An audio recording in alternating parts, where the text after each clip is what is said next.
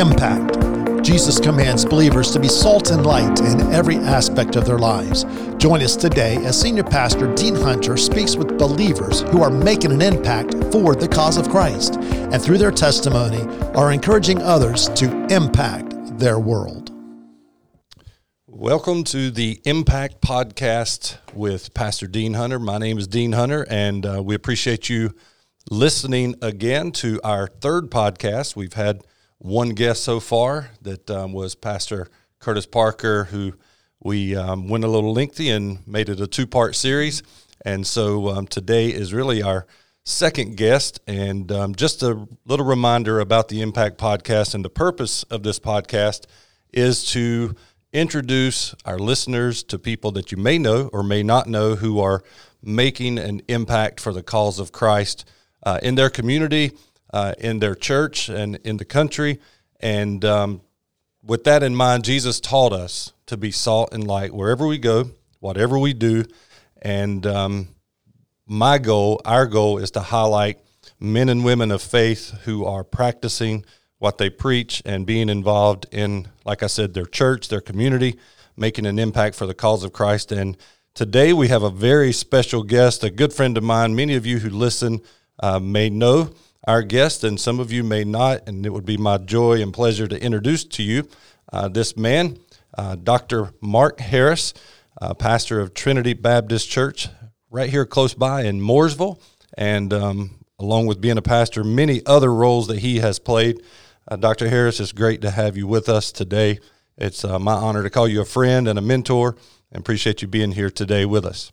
Well, Dean, I'm honored to be here. Thank you so much for in- inviting me, and Um, boy, it's a tough act to follow if you've already had Curtis on here oh, first yeah. thing. Yeah, an hour and a half straight. Oh, wow. I can imagine. Yeah. So, um, yeah, you definitely know him and, and know his um, history here around our church, and we thought he would be the, the best guest to start off the podcast to get people interested in, in uh, what we're doing here. And uh, I know a little about you, or maybe a lot about you, mm-hmm. and uh, many people who know me maybe know a little bit about our relationship. Uh, go back to, it's been well well over ten years ago now, we were introduced to each other in some different capacities. And um, I know a lot about you, but I wonder and how much our, our guests and our listeners know. And so I just want to start from the beginning and allow you to tell a little bit about yourself, maybe your background, your family, uh, so that uh, someone who doesn't know Mark Harris would, would be able to, to know who you are. Well, thank you for that. Uh, you know, I'm I'm a native of North Carolina, born and raised uh, here uh, in North Carolina, actually Winston-Salem. I tell folks, as a Baptist pastor, as appropriate, I was actually born in Baptist Hospital right. uh, in Winston-Salem. They were still delivering babies uh, back when I was born. And uh, born and raised there, I grew up, mom and dad.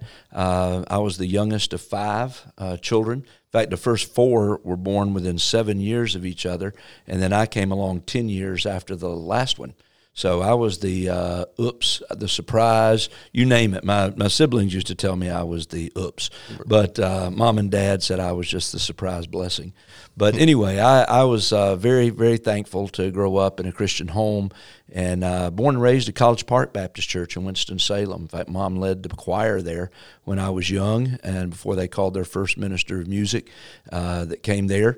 And uh, it was just a great, dad served as a deacon, uh, and coming up in the church, uh, came to know Christ as my Savior uh, when I was ten years of age.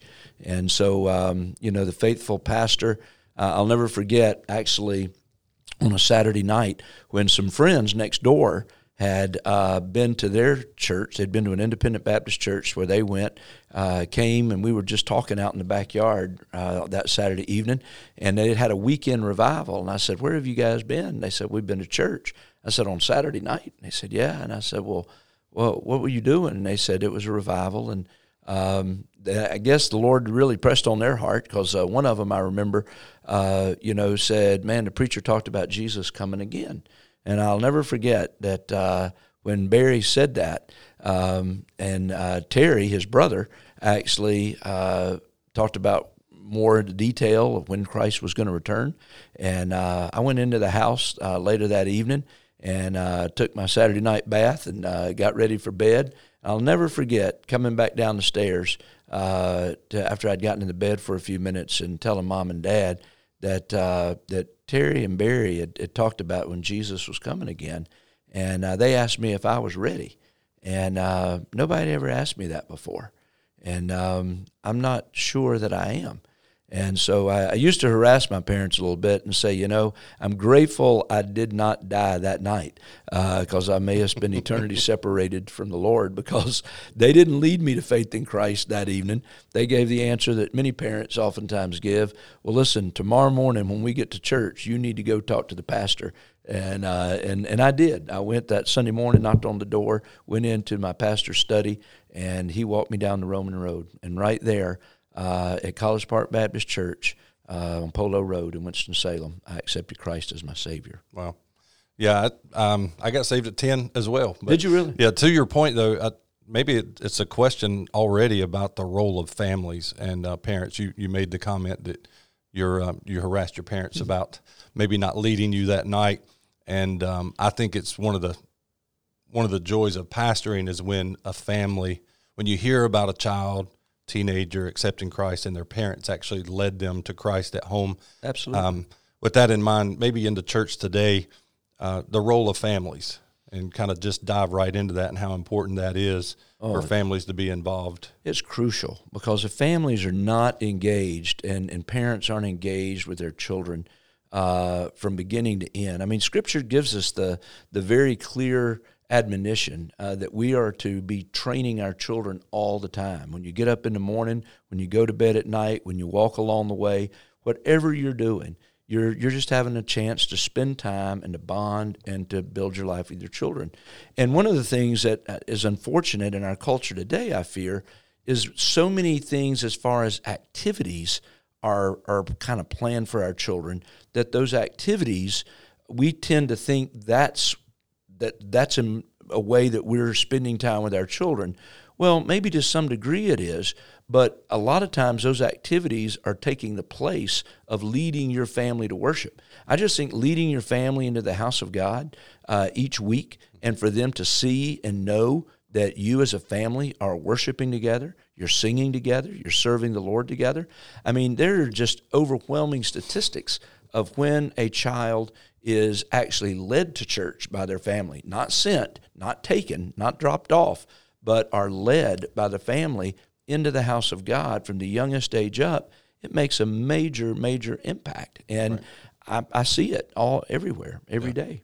And and in the as a pastor in a local church today, what I mean, I, I have an answer. I see it. What what do you see as kind of the trends, positive, negative? Do you, do you see that?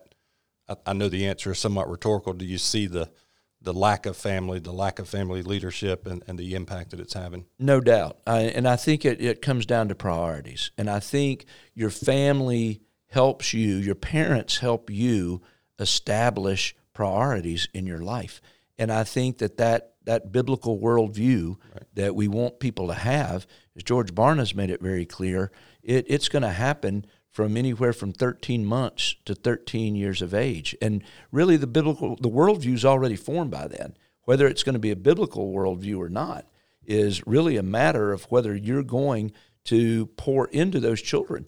But a lot of times we think we've got to got to do a lot for youth ministry. Well, we need, do need to have youth ministry in our church, and it's important.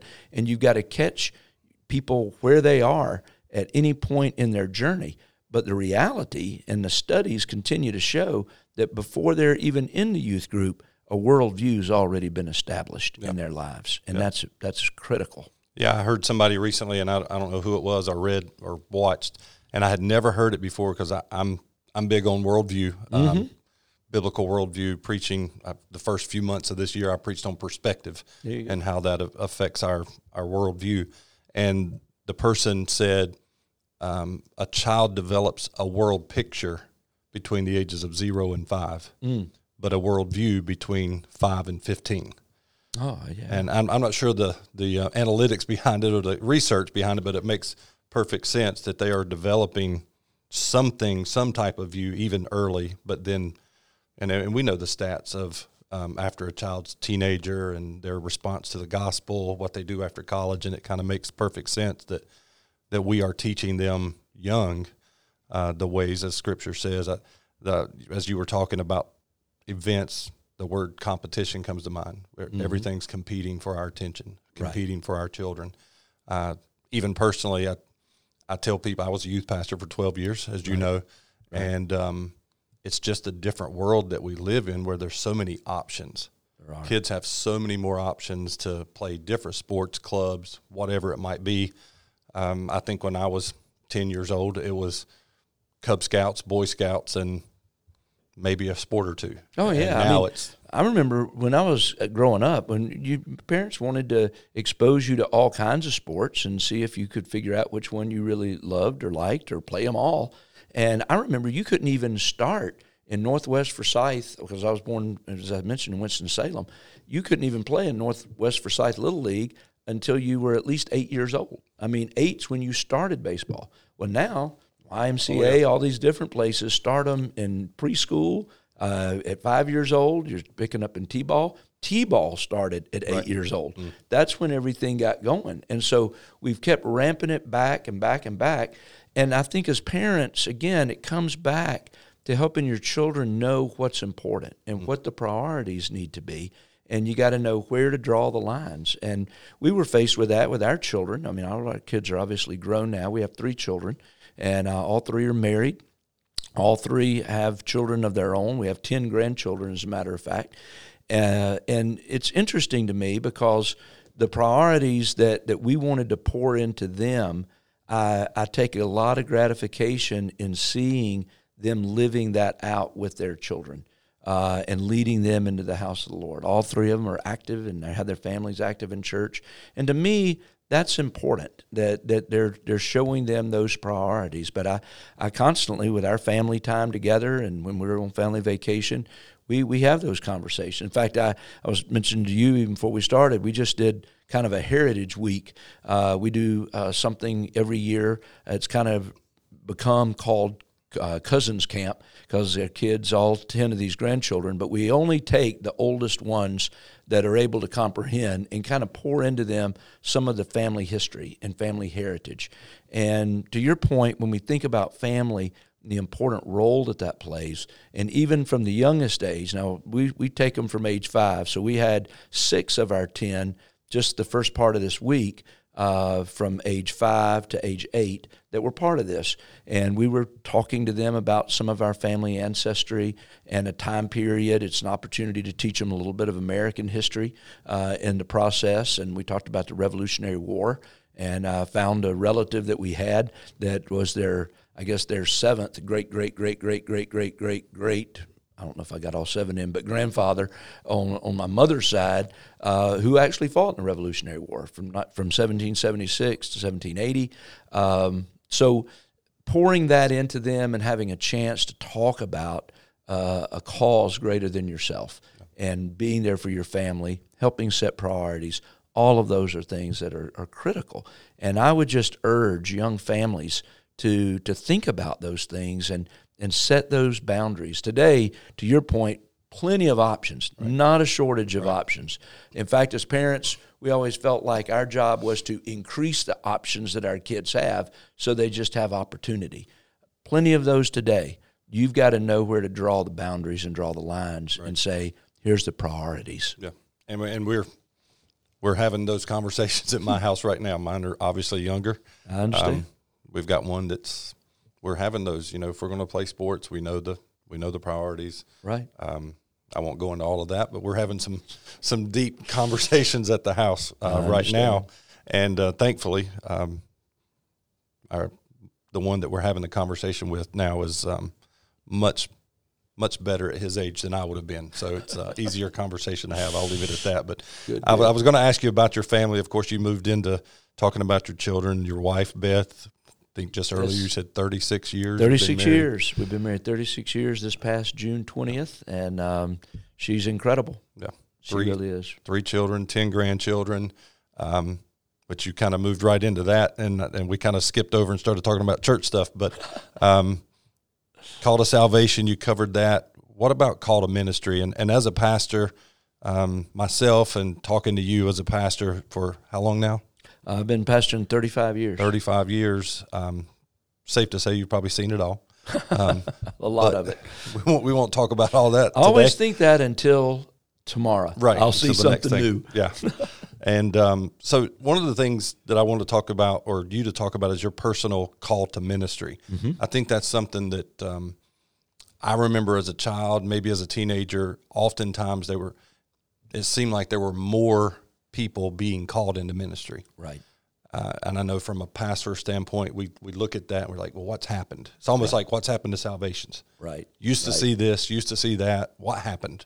God didn't change, so what sure. changed? And we know some of those answers, but uh, fortunately, we're seeing now in our church, we've got two or three young men who are um, exploring, if you will. One's answered the call to ministry, and and I won't go into great detail, but I feel like um, a younger generation has kind of changed what our perception of being called into ministry is, and maybe mm-hmm.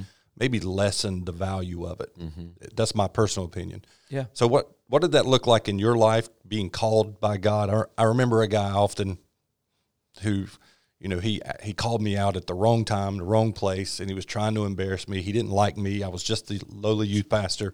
And in front of a group of adults one time in a, in a meeting, he said, "So how do you know you're called of God?" I was like, well, I mean, I, I've got a sharp tongue most of the time. I have to, so I had to not say what I wanted, but right. um, I did answer, but you know, the, the real answer was, now's not the time to ask that. I'm I'm on staff at this church. I've been here for five years. Now's sure. not the time to ask that question. But um, people want to know, what what does that look like? What does right. that sound like? And how, how did it happen? Uh, and really just for the help of young teenagers, young adults today who are maybe grappling with, is God calling me to ministry? What's that look like? So I always like to hear pastors sure. say, what'd that look like in their life? Well, and, and it was a pretty unique, um, well, very unique, I think, in many ways. Um, but I'll say this to a young person that is is feeling drawn to things of ministry, being drawn to serving in, in the in the local church. That's the breeding ground. That's where God is kind of starts to prepare your heart. I certainly didn't know that. I, as I told you earlier, I grew up in, in a Christian home, grew up in a solid church, grew, came up through a great youth group, uh, went through Disciple Now, all weekends, all that kind of stuff. But ministry was never part of my plan. It was never anything that I thought I would do. In fact, I was like everybody else. I was trying to think, what do I want to do? What is my career going to be? And for me, I wanted to be an attorney. That was what I had planned to do. And so, um, you know, I followed the route, even though I was active in my church, active in my youth group, and serving at our church. Um, when time came to go to college, I uh, went to Appalachian State University. Time came to declare a major. Majored in political science because uh, that's what everybody that was going to law school seemed to major in. Uh, and so I majored in that at that particular time and uh, took the LSATs. But God was ordering my footsteps in ways I didn't see. He uh, took me to work with um, a summer missions program. And actually, in all reality, I missed the cutoff date to do summer missions. And while I was at App State, I was active in the Baptist Student Union. That's where I met Beth. Uh, we were both on a singing team called Dedications that traveled and did retreats on the weekends. There were eight of us on the team, four guys and four girls, and we traveled and did all of these uh, youth retreats basically for churches in, in uh, western North Carolina for the most part. But um, God was even using all of that to prepare me. So my after my freshman year, a lot of my friends were doing summer missions. That was back when the state convention would uh, would help supplement smaller churches that couldn't have a youth minister. And so for ten weeks, people would go on mission, and they would go do a youth ministry for the most part or children's ministry in a local church, and the church would pay part of it, and state convention would pay part of it. And that was the way the person worked for the summer. Well, I missed the cutoff, so I didn't get to do that. So I went back home. I After my freshman year, worked at Thermcraft and uh, was going crazy after two weeks of just pulling heating elements out and, and stuff. And um, I was on a, uh, coaching a church, our youth softball team. And so um, as a freshman in college. So I went there and got to talking with a guy that was umpiring who happened to be a pastor. And I was telling him, I, he said, "What are you doing this summer?" I told him. And I said, "I really should have done summer missions, but I didn't. And I, I wish I would have." And he said, "Well, you know," he said, "I got a pastor friend that just today said he was looking for a guy just to work with their youth for the summer. Would you be interested in talking to him? I said, absolutely. So he got on the phone, called his friend. His friend said he'd love to talk to me. This was like Monday night was the softball night. So on Tuesday, I talked to the pastor by phone, and he said, well, can you come tomorrow night and just kind of meet with our, our youth committee and, and talk about what you might do for the summer? So sure enough, I went, and the next Sunday, I was there at that church and, and doing youth ministry for the summer. And God just really worked in that, Dean. And But again, he was working in that, and I was enjoying what I was doing. It was kind of an extension of the youth experience I had had that I was now bringing to these other young people, these teenagers in high school. And it was out at Glenview Baptist Church in Winston-Salem or Kernersville, actually. And so we were having a great time, and God was working in my heart during that. Well, but again, I was headed to law school. So I went back to Appalachian for my sophomore year. The church had asked me if I would come on weekends and continue in youth ministry and work full-time in the summers. So I did that for several years. God then brought me to Edgewood Baptist Church, and when I went to Edgewood to do the youth ministry there, they had had some issues at Glenview at that particular time. I went to Edgewood. God put me in the position with a guy named Richard Hicks. Richard was the pastor at Edgewood Baptist Church. I had never sat under a preacher at that point that was an expository preacher, that was a strong inerrantist, um, and, and me being at the age that I was really taking everything in, mm-hmm. that, that I began to take in. And I saw ministry at a whole different level and in a different way. And um, moved in after just only about probably eight months of that. I'm coming up on finishing school, I'm coming on up on, uh, been accepted to Campbell University Law School. I'm coming up on June nineteen eighty-seven. Beth and I are getting married, and I'm to start law school in the fall of eighty-seven. And two weeks before our wedding in June, two months before I was start, start law school, uh, somebody gave me a tape, and uh, there at Edgewood. And it was a sermon by a guy named Anthony Campolo. Anthony's not the most conservative guy in the world, but he did preach a sermon that was called It's Friday, but Sunday's Coming. And it was a takeoff of a black pastor that he had co-pastored with up in Philadelphia. And um, he he shared in this message, and there was one part in that message that he was talking about the rich young ruler that had come to Christ and said, I've done all of these things, these commandments.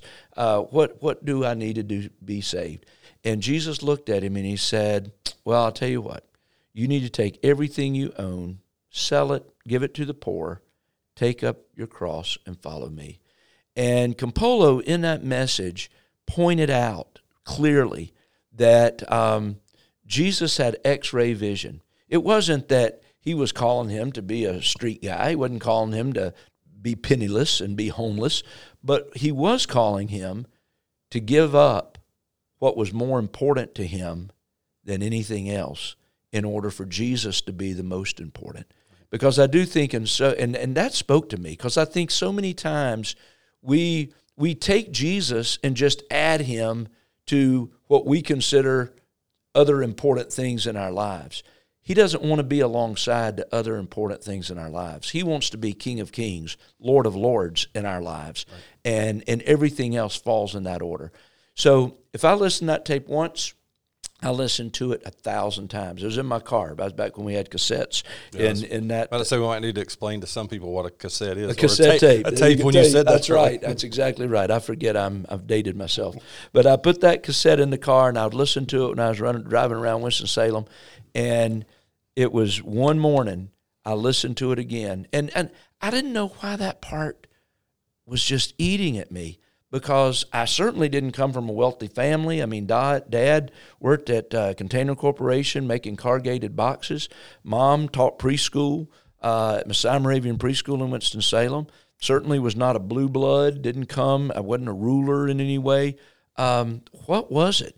And God impressed on my heart, sitting at a stoplight at what used to be Silas Creek Parkway and Corporation Parkway, uh, before they reconfigured traffic there in Winston. But at that stoplight, God made it clear to me, Mark, all I'm saying is, I want everything. I want all of your gifts. I want all of your talents. I want everything surrendered to me so that I'll use you in, in a powerful way.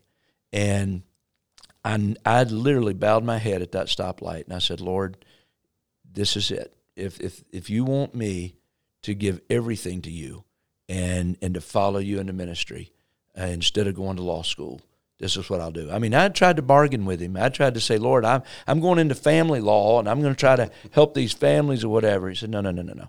I want all of you. And that's exactly what I I committed. And so Beth was teaching, actually. Uh, again, we're two weeks before our wedding, and she is teaching right up the road there in the last uh, couple weeks before school's out in June of nineteen eighty-seven. And it was at Philo Middle School. I turned and went up the road, Conoke Drive, to Philo Middle School, went to her classroom, knocked on the door, and uh, she had her kids reading. She came to the door, and I said, you have a second. And she said yes, and she stepped out in the hall, and I said, look, I know you don't have time to talk. We'll go into it more in depth, but I just want you to know um, our plans are going to have to change. I'm not going to law school. I'm I'm going to seminary. God's made that very clear in my heart. That's what I'm to do. And I had no idea what she was going to do with that. And I'm so grateful that she threw her arms around me, and she said, Mark, she said, I am so thankful for what God is doing here. Because she said, you know, and, and later in our conversations, I would learn that she had felt, because she didn't get saved till she was eighteen. She was later in life when she got saved. And she and she really got discipled early uh, and strong, and was further along than I was, I, I feel like, in discipleship. And and she said, I always felt that God was going to use me in ministry in some way, and and that somehow I may be marrying a pastor or missionary or whatever. And she said, but I knew that God had brought us together, and I didn't know how all that was going to mesh. And she said, today, you, you've just you've answered the question. And um, so, praise God, that's now thirty-six years later. Yeah. Here we are. And um, I think I think it's safe to say we we all have our own individual, as pastors, as called ministers, different stories, different oh, experiences. And, and it's safe to say God uses experiences, God uses Um, people, right, uh, and, and situations. And I want I want young people that maybe listen to this that are considering ministry. Just I for me, I'll just say for me, because I know, as you say, it's different for everybody. For me, it wasn't like, okay, I'm gonna major in religion and I'm gonna go to seminary and I'm gonna do ministry. It's like God was ordering my footsteps. And he tells us in Proverbs that he does that. The footsteps of the righteous are ordered by him. Um, not that we're righteous on our own. Our righteousness is but filthy rags. But our righteousness is in the blood of Christ that has cleansed us and, and made us his own. And and so I look at that, and and I realize that God was ordering my footsteps. All I had to do was just be faithful and listen, and faithful and listen, and do what he was leading you to do. And and I think those are the ministries that I have seen and witnessed over all of these years that have been the most fruitful, that just were walking with God, and God opened doors, and they were courageous enough to walk through them. Right. Yeah, I would agree. One of the things we're doing here is um, that I'm pleased with, when I say here, Central Baptist, is um, helping you use you.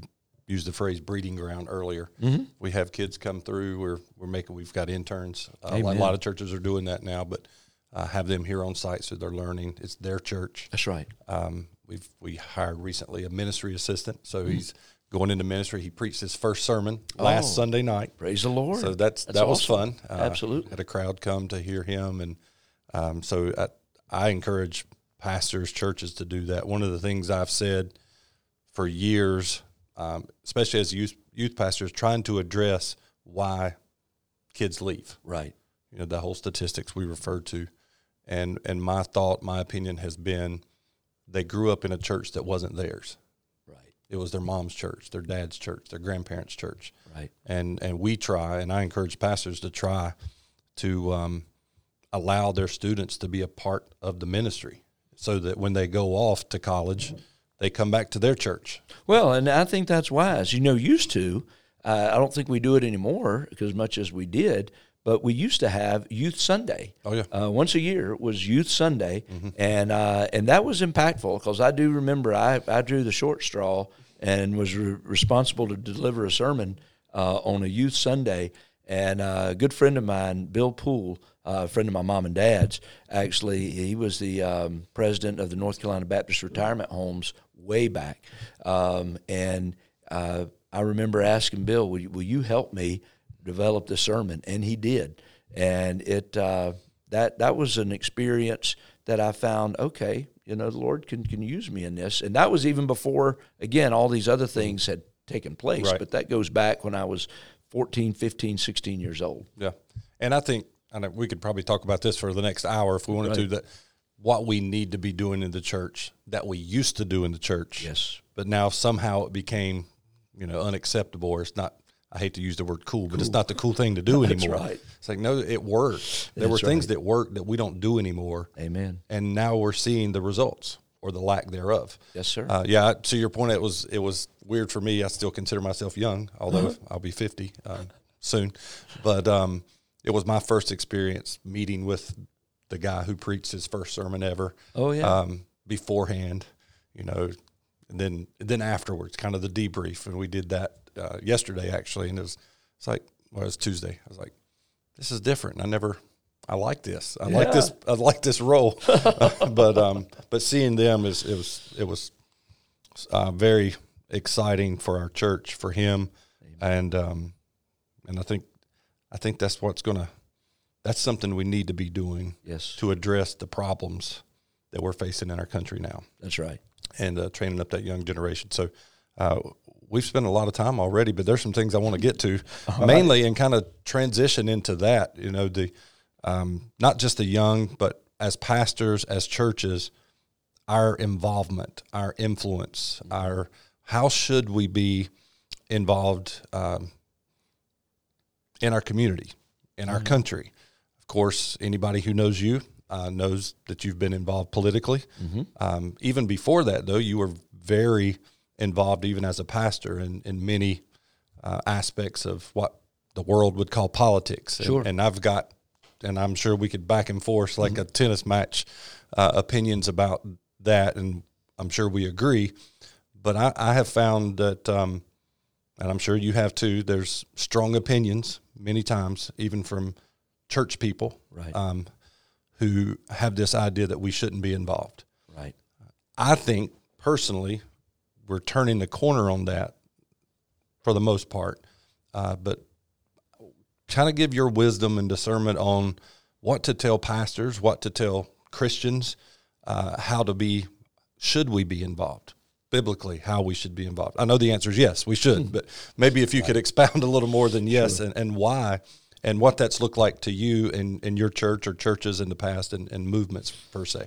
Well, I, I think you're, uh, right. I'm, I'm hopeful that you are correct in that we are maybe turning a corner on that a little bit.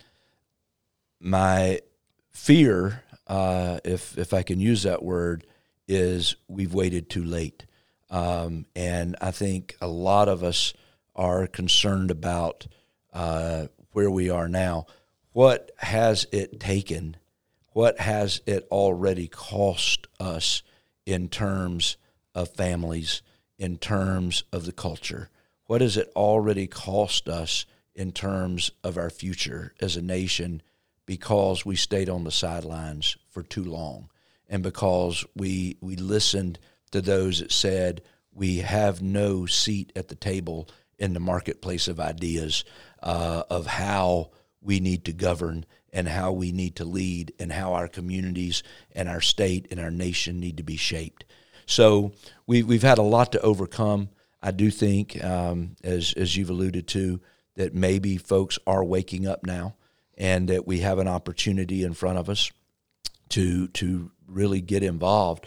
But but bottom line is is just like you have, have said, if if we're not out there on the field in every area of life, then we're coming short of fulfilling the Great Commission, and fulfilling our call that Christ gave to us in our lives. I mean, there's not an area of life that is off limits to Jesus. It shouldn't be. It can't be. And and Jesus was engaged in every area of life. He spoke to the whole issue of marriage. I mean, if anybody thought that it's a political issue, uh, that we got involved in trying to pass a marriage amendment in North Carolina, then you don't know your Bible, and and you don't know the call that God placed on your life. There was nothing political about that. People always look at conservative Uh, Christians that get political and they say, "Oh, you're you're so you're too involved in these social issues. That doesn't that doesn't take any involvement from us. That that needs to be left to the politicians." No, the politicians don't necessarily know the Word of God. We do know the Word of God, and our desire is to bring the truth of God's Word into the marketplace of ideas and to speak up for it and to stand up for it. Right. And that's the way communities are built, and that's the way states and nations are built. And I just think that that Christians have got to be engaged and have got to follow through in every arena, and that includes in the area of public policy, which is better known to the layman as politics. Right. And I think we've got to be engaged in that. Yeah. Well, you, you used the word there, and I've found myself saying this, that the social issues. Mm-hmm. And I think I think one of the tools, and I say this often, one of the tools of our enemy has to has been to make believers, the church, um, buy into these are social issues, but they're really biblical issues. Oh, yeah. So just because a politician or a legislature has deemed it social or a law doesn't mean it's not an issue that the Bible speaks to. Absolutely. You know, we, we've been going through, I'm doing a Bible study on Wednesday nights right now at Trinity, and uh, and it's called um, Male and Female, He Created Them. David Clausen, who's actually um, our director for the Center for Biblical Worldview at Family Research Council, is one of the co-authors. There's three co-authors of this Bible study, and it's an eight-week study. And it's fascinating because it's looking at this whole issue of human sexuality, gender identity, and everything that I'm convinced that our people have got to be equipped. If we're going to equip the saints for ministry, then we better be speaking to these issues. Right. And and there, there are folks out there that say, oh, it's a political issue. Don't, don't get engaged. Well, listen, when the Pharisees came to Jesus in Matthew nineteen and they asked him about marriage and divorce, Jesus did what? He immediately took them back to Genesis and said, you know, or you've read that God created them male and female. So the very first thing that God took them back to, or Jesus took them back to, was to creation, back to the very foundation. We've lost that. And you and I and every other pastor in America have got to be willing to join uh, and stand shoulder to shoulder, arm in arm, and speak that truth into the culture, because it's not happening otherwise. And when they say, well, that's political, no, we're just simply reacting to what's been brought to our front door. Right. I've heard Tony Perkins say it a thousand times, our main role at Family Research Council in Washington is to keep the barbarians at the gate. Mm-hmm. I mean, that's our role, is to keep them back. And listen, more and more of them are getting over the gate and getting through the gate. And we've got to understand, as the body of Christ, we've been called to be salt and light. We've been called to move the needle. We've been called to move the ball down the field. Use whatever metaphor you want to use. But the reaction that we need to have to what's happening in the culture is the Bible says. It's what I've always loved about Franklin Graham. I know Franklin gets a gets beat up by various sides, but every time I hear a Franklin Graham interview, and the media's gotten to where they don't even go to him as much as they used to, because Franklin answers every question beginning with, well, the Bible says, and then he quotes the Scripture. Right. The Bible says. Because it's not on our own authority, it's what the truth of God's Word says. Right. Yeah, I find myself probably too often saying, even in church preaching a sermon, um, you you have to blame God for this. Right. Don't get mad at me. Get mad at God for this. If if we're speaking that, you've you've alluded several times to Family Research Council, Tony Perkins, and and some may know you have a role there. Can you just kind of um, kind of expound on on what role you play there now? Sure, I I've been involved with Uh, involved with Family Research Council all the way back to when I was pastor at First Baptist Church Charlotte. Uh, that was my first introduction to uh, Family Research Council, and it was during the marriage amendment when I first met Tony Perkins and, and became engaged and involved with that. Um, I had various roles. Um, they, probably what I learned at the Watchman on the Wall conference there uh, led me into Uh, an involvement at a level that I never thought I would be, and I know you have a similar experience in your own life from that. Um, but, you know, through the years, I've served as Community Impact Team uh, Director uh, here in North Carolina. Um, after everything went down in twenty eighteen and my congressional win, uh, and then the State Board of Elections unwilling to certify, Uh, and I ended up at that point with Family Research Council as the National Director of Community Impact. And then General Boykin and Tony Perkins met with me and asked me if I would be willing to step into a new role that they were creating, which was a vice president for the Association of Churches and Ministries. And that's actually the role that I have now. I am vice president of the Association of Churches and Ministries with Family Research Council. And what we're doing, Dean, in short, is we are finding, as I mentioned earlier, churches and pastors across the nation that are willing to to stand shoulder to shoulder. We've had an incredible pastors network called Watchman on the Wall. But I think after the twenty twenty elections and after what we have seen put in place with this administration, it became very clear in Tony's heart that this was a time where we really needed to circle the wagons, and we needed to find the churches and the pastors, not just the pastors, but the pastors and their congregations that were willing to associate together and stand together. Because you can have a bunch of pastors that have committed that we'll pray, we'll preach, and we'll partner. But when you have a pastor and the church that says, we want to be associated together with this organization that is standing for life, standing for traditional family, standing for religious freedom. When we want to stand with them for a biblical worldview in our nation, then you've really got something you can work with. Yeah, and in in that role as the for churches and ministries, what what is it that churches can and should be doing?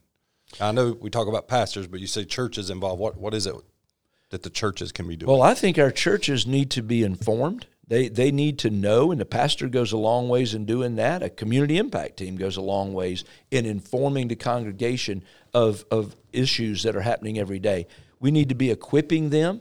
We need to be giving them material. That's one thing that, that Family Research Council specializes in is the material that we're able to produce with our Center for Biblical Worldview. I mentioned George Barna is actually a part of Family Research Council now. Putting those in the hands of Sunday school teachers, of pastors, of leaders, that Bible study material I just talked about that I'm doing on Wednesday night myself. Uh, Trinity, fortunately or unfortunately, becomes a lab to, to really see how all of this works. And I got to tell you, when we got ready to go into that Bible study, I knew we were going into the summer, and I said, I'm going to order forty books because we have several different Bible studies, and I thought, if I get thirty-five people on Wednesday night that are going to be here for this Bible study, that'll be good. I announced it on Sunday. I'd ordered forty, so I'd have a few extra copies. We had eighty-one people that showed up the first Wednesday night for that class. Uh, we had to order more books, obviously, and get them in.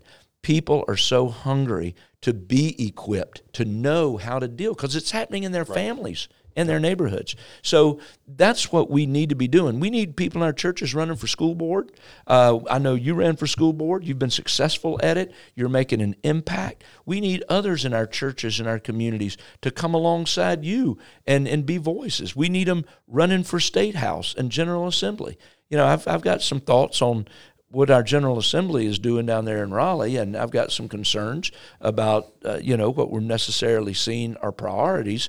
Um, and there's some good things that have been done, don't get me wrong, but, you know, there's also some things that they don't always talk about that are actually happening that are of great concern to me and should be to the Christians in our community. So we need people that are willing to be engaged and serving and running and, and helping support people who are willing to run. No. So you, you didn't say a word, but I think I know the answer. How about voting?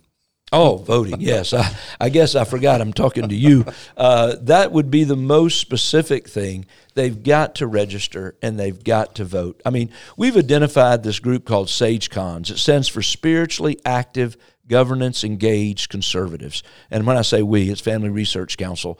And these are conservative Uh, people that are spiritual, they're active in their church. They they support parachurch ministries. They they're active, uh, actively engaged in and understand current events. They they're just they're solid. But and listen, they vote and and are engaged. But we need to increase their number. There's more of them out there that have the spiritually active part. They're just not yet engaged. They're what we call semi-sage cons. And and we've got to get them engaged. And every church needs to help us identify them, because that's where I think we're going to find them. They're in all of our local churches across this country. Yeah. And and so, once again, when we talk to each other, I think I probably know the answer, uh, but I'm interested in hearing you respond. And, and for people who would be listening, maybe your thoughts on why why Christians aren't voting. They're overwhelmed. Okay. They're overwhelmed with how far the culture's gone. I had this discussion with a group of about twenty men that I meet with every Wednesday morning for a prayer meeting uh, yesterday morning, because one of them was in, was alluding to the fact, and he was exactly right, that we see all of these things that are unfolding. We see all of the things where the culture is gone, and what can I do? And it was almost to the point that that I had to say the biggest, biggest tool that I think the adversary is using right now is discouragement and overwhelming us with all the things that are happening, to the point, because I, I, you know, this week when we had these grandchildren together, there's a part of me that for a fleeting moment had to stop and think, you know, if I can just get my brood together, if I can be like that mother hen and I can just take care of my family, maybe that needs to be all I'm focused on.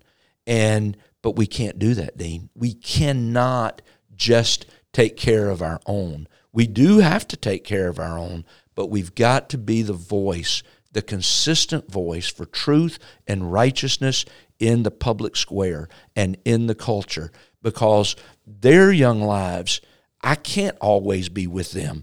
And I can't have my brood together under my wing, but I know they're going to be affected by the culture and the public policy and all of that. So I cannot just withdraw.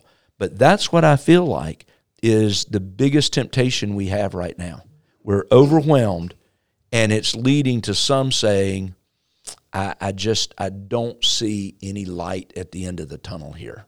And that's a concern. We've got to be able to share where the victories are happening. So they've, in your opinion, they feel like it's futile. Yes, to vote. It's pointless to vote. It doesn't matter. I think that's that's the word I'm hearing. Yeah. Do we have answers for yes, it does matter? Oh, I could give you a number of, of instances. I I can go back to my twenty sixteen race for the ninth district in Congress, and in my primary when I came up one hundred thirty-four votes short of winning that primary and would have won the general election uh, in twenty sixteen. Um, and I've had more than one hundred thirty-four people that I've met since that day that, that didn't realize one, but the other was telling me the same thing, but came up with the various reason. Man, I just hate mm. when I saw it was that close that I didn't get an opportunity to go out there and vote. And I uh, got tied up, this or that, or we got sick, or where a car broke down, and we, we didn't get a chance to vote. Yeah. And, you know, there's races that are so close, and everyone makes a difference. When you look at the whole state of Georgia, twelve thousand votes uh, made the difference in the presidential race um, last time. All these races that were so close. I can give you the list right now of the swing states that are coming up in twenty twenty-four. Wisconsin, Michigan, North Carolina, there we are again, Georgia, Pennsylvania, Arizona, Nevada. Those seven states will determine the next leader of the free world in twenty twenty-four. And we have no time to waste. Yeah. And being engaged in that. Yeah, my, my concern has been that, to your point, people are overwhelmed. They think it's pointless to vote, so they're not voting. And now throw in, and I don't, we don't need to get into this long conversation, but throw in um, voter integrity. The, now there's fear, or, you know, it's not even fair. So oh. now I shouldn't vote. I definitely shouldn't vote. It doesn't matter. And I hear that from people that should know better. And, and you know, my, my point is, well, if even if I know it's rigged, I'm still going to vote because it's my right. And, you know, I'm going to do it for all those who served, you know, the, the whole, you know, I love America routine. But you, you know our story, and you can, and anybody can get the book, thirteen ballots, the manufactured scandal to overturn an election, uh, by Elizabeth Harris. I wrote the epilogue. Uh, Beth wrote the book. Uh, Governor Mike Huckabee wrote the foreword to it. We lived seeing the weaponization of a state agency for political purposes, and that the State Board of Elections was weaponized and had no real reason, in the long and short of it, to not certify my race for the ninth District uh, congressional seat in North Carolina in twenty eighteen. And we saw two hundred eighty-two thousand people's votes just thrown out by a group of five on that agency that that could have certified that election. And and there's things that still come out to this day and will come out in the days ahead that show the weaponization for political purposes. We're seeing it at the U S Justice Department. Like you said, people just say it, it's just not fair. Now, I would say to people when they listen to this, things have been done to change it. Things have been done to make certain that it is fair.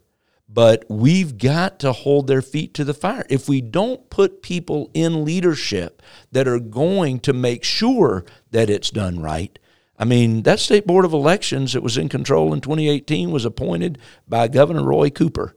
And I lay that board at his feet. Um, and the one prior to, to the one he appointed there, Uh, he had also been involved in appointing after his election in twenty sixteen, and and that was made up of nine members. And and again, they controlled the majority of it, and they knew they had the numbers to do what they wanted to right. do. So, again, elections matter, and if we don't all show up and overwhelm the ballot box with votes for truth and righteousness and voting our values, then we're going to come up short. Because yeah. if you run a close one, yeah, you may get cheated out of it. Mm-hmm. Um, mine was nine hundred five votes that I won that race by. There were never a question uh, statistically that there were enough ballots even in question to overchange or change the outcome of that election, right. which had always been kind of the golden rule. Yeah. But again, um, you cannot quit voting, because if we quit voting, you've just given them what they're after to start with. Right, right. Well, um, our time has been good, and um, but I, I don't want to I don't want to quit without at least talking about right now. Um, of course, anybody who pays attention to the political world knows there's a. I think it's fair to say twenty twenty-four is going to be quite interesting. Um, Major. A lot of things I'd like your input on, just for people who are listening that may may need to be persuaded one way or the other, even on voting, uh, on being involved. Um, there's a number of candidates already. Mm-hmm. The fun question would be, who's your pick so far? Just for fun. I, I know I've got a one or two that I'm – What What do you think about what's happening? And this is just for fun. Feel free to say what you want to say or not. Don't say what you don't want to say. Um, well, I will say, uh, and this is this is very important to, to make clear, because of my role at Family Research Council, we are not endorsing in the primary. Uh, so I'll, I'll probably keep those thoughts uh, to myself. I do think uh, President Trump is obviously, to any onlooker, uh, is continuing to, to poll extremely strong uh, in the states. I think Governor DeSantis, obviously, um, I'm seeing the same numbers you are, uh, is the only one at this point that tends to demonstrate that that he would even be, and it's not even a close second at this yeah. point. But it's early, and, and I do know that we're going to see things continue to unfold uh, into January in the Iowa caucuses, uh, but I do think it's going to be a, a very important race Uh, and I think people have got to stay engaged. I think they've got to listen. Um, there, there were a lot of great things that came out of the first Trump administration. And many of us voted for a second Trump administration in twenty twenty. Um, and I think that he's got a record to run on, and I, that's very impressive. Um, but I also know that there are other factors that are figuring into this that folks are, are really weighing out. Um, but I think when we get to through the nomination process, the the choice will have never been clearer than what we're going to have going into the fall of twenty-four. Yeah, I, of course, I would agree with that. Um, but I'm worried to an extent. Um, I, th- I think people have had enough of him. Agreed. Oh, oh uh, there's plenty of plenty of that mindset out there. And and I'm personally, you know, I've I've already told people if if he wins, I will vote for him. Sure. Um, but deep down in the recesses of my heart, I hope I don't have to. Um, but I will. And he has done a lot. And I think that's what the church needs to see. Believers need to see. Uh, we see the persona. We see the superficial of him. Correct. Just not being anything what we would like for him to be personally. Correct. But then when you look at Supreme Court, probably the biggest thing he ever did and the only thing that's really helped curb a disaster in our country, or, or at least prevent it for a while. No question. Um, we, I'm a, I'm fearful that if he wins the elect, if he wins the primary, Christians won't vote for him this time. And I know that's something that's every Christian, everybody who's involved knows or is maybe trying to address. But uh, to your point, it couldn't be more clear. Oh, not right. Just to conservative Christians, not just to Republicans, but to someone with a little bit of common sense. It couldn't be more clear. But there were a lot of people that had a lot of wounds after twenty sixteen. Um, that were concerned in that race. There were a lot of folks that, uh, in fact, I we had a rally here for Ted Cruz, right. and it, y'all hosted here uh, back in twenty sixteen. And um, there were a lot of wounds, even coming out of that convention, um, that that happened. Uh, but I, I do think people realized the reality in twenty sixteen. And to your point that you made earlier, I just ask people to stop and imagine, as bad as things are right now, if we had not shown up in twenty sixteen and and elected uh, him to that office, and we had had Hillary Clinton as president, um, there there would I, I don't think we would be having this conversation right now about the even the hope of turning our nation back around. Yeah. Because I, I think you you would not have a Supreme Court that would ever rule in our lifetime, maybe, um, because those replacements that she would have gotten, right, is what it is. Yeah, some somehow, and I think you know this. Somehow, I got a call from the A B C, like national news, right before Trump. Did you know this? I can't remember. I, I was know. interviewed, and on the prime time, like they, it was the weirdest thing ever. No, I don't think I knew this. And um. So it's A B C or C B S. I can't remember. Uh, there's footage of it. Okay. Uh, we met at the Townhouse uh, uh-huh. restaurant, and another couple from our church, and it was prior to Trump being elected. He was running. Of course, we had had Ted Cruz here. I was a Ted Cruz fan until I had to vote for him. Right. And um, they asked me the question, like from a conservative Baptist pastor. The phone call that came to the office was the weirdest part, because I was like, I thought it was a prank. But a few days later, we're sitting with lights and camera, and they asked me, um, they basically gave the litany of all the terrible things Donald Trump was. Sure. And said, you would still vote for him, and asked why. And and my my answer was Supreme Court choices. And who nobody knew then that he would have a chance to mm-hmm. nominate more than one. Get three. And Absolutely. get three, uh, two at best, and end up with three. Right. And her response was kind of shocking. Like, she was shocked I said that. And she said, you would vote for him just for that reason. I said, absolutely. If he'll do what he said he says he's going to do.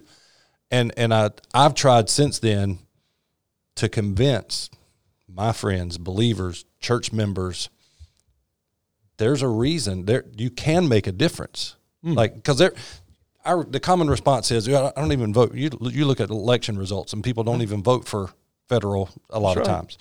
It's like, it don't matter. Right. It's like, well, the president kind of does matter. And sure. people think, how can that affect me locally? And now you look at the rulings from the Supreme Court that's right. just in the last month. That's right. And um, hopefully that's an eye-opener to people to say, this was worth it. Yes. Yeah, yes. You know, you see the stickers. Yeah, I'd like a few mean tweets right now, right. you know, instead of this. And and hopefully people are seeing as it trickles down right. um, that it does matter. Right. And um, like it or not, like what he says or does, you know, on the side. But um, anyway. And we don't even know. We don't know until next yeah. June of oh, twenty-four yeah. if we have to have that conversation. Yeah, I'm, I'm a firm believer a lot's going to change. There's um, a lot of movement. On both sides. A lot of movement that will happen. Oh, yeah. I listen, I've told people many times, if you're a student of history and you go back to nineteen sixty-eight, it's fascinating to me. Uh, you know, Lyndon Johnson suddenly decides he's not going to run for president. Um, the Democrats are having their convention in Chicago. They're going to be back in Chicago in twenty twenty-four. Um, and, uh, you know, what's going to happen if, if suddenly Biden uh, doesn't run, can't run? Uh, or his own party turns him out to pasture. Uh, or all of know, the above. All of the above. Any of that could happen.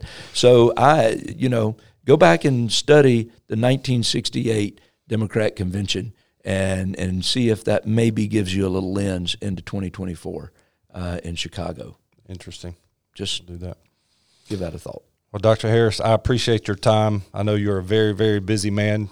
Your phone's been going off nonstop during this. I've got a few, That's but um, right. I... It goes without saying, we I appreciate you personally. You've been a friend to me um, through everything. Uh, been someone I can look up to. You spoke at my church. Uh, hope we'll do that again maybe soon. And um, appreciate your influence. You, to me, this podcast and, and the purpose of the podcast being the impact podcast, identifying people who are making an impact. I think you stand tall above many other people that I know who are doing exactly what I believe God's called us to do. And I know you've been through a lot, um, and if we're going to be in this fight, we're going to continue to go through a lot. Amen. And so I appreciate your faithfulness and uh, what you mean to me, what you mean to our church. Our church loves you and um, supports you and appreciates all you do. And uh, just, again, thank you for, for being here and for and all you've done for me and all you're doing for our, our state and our country. We appreciate it. Well, Dean, you're a champion, buddy, and you've been a champion for the cause of Christ. You've been a champion for standing in the uh, public square. I can't tell you how many times I use you as the example uh, when I'm talking to a pastor, because you've done it. I mean, you, you've gotten involved, you've, you've run, you've stood. Uh, you're not only do you stand strong in the pulpit, but you're standing strong in the public square, and um, your your textbook to what we're trying to get across to folks, the importance of what it means. And so uh, we love you and love this church and their support of you in in uh, helping you and, and allowing you to do what you do. Right. I think is is critical, right. and uh, may God's blessings continue to be on you. Yes, sir. Thank you so much. Thank you.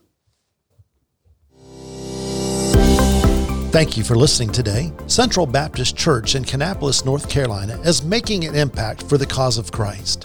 Come, worship with us. Visit our website at c b c kannapolis dot com for more information about our ministries impacting our families and community.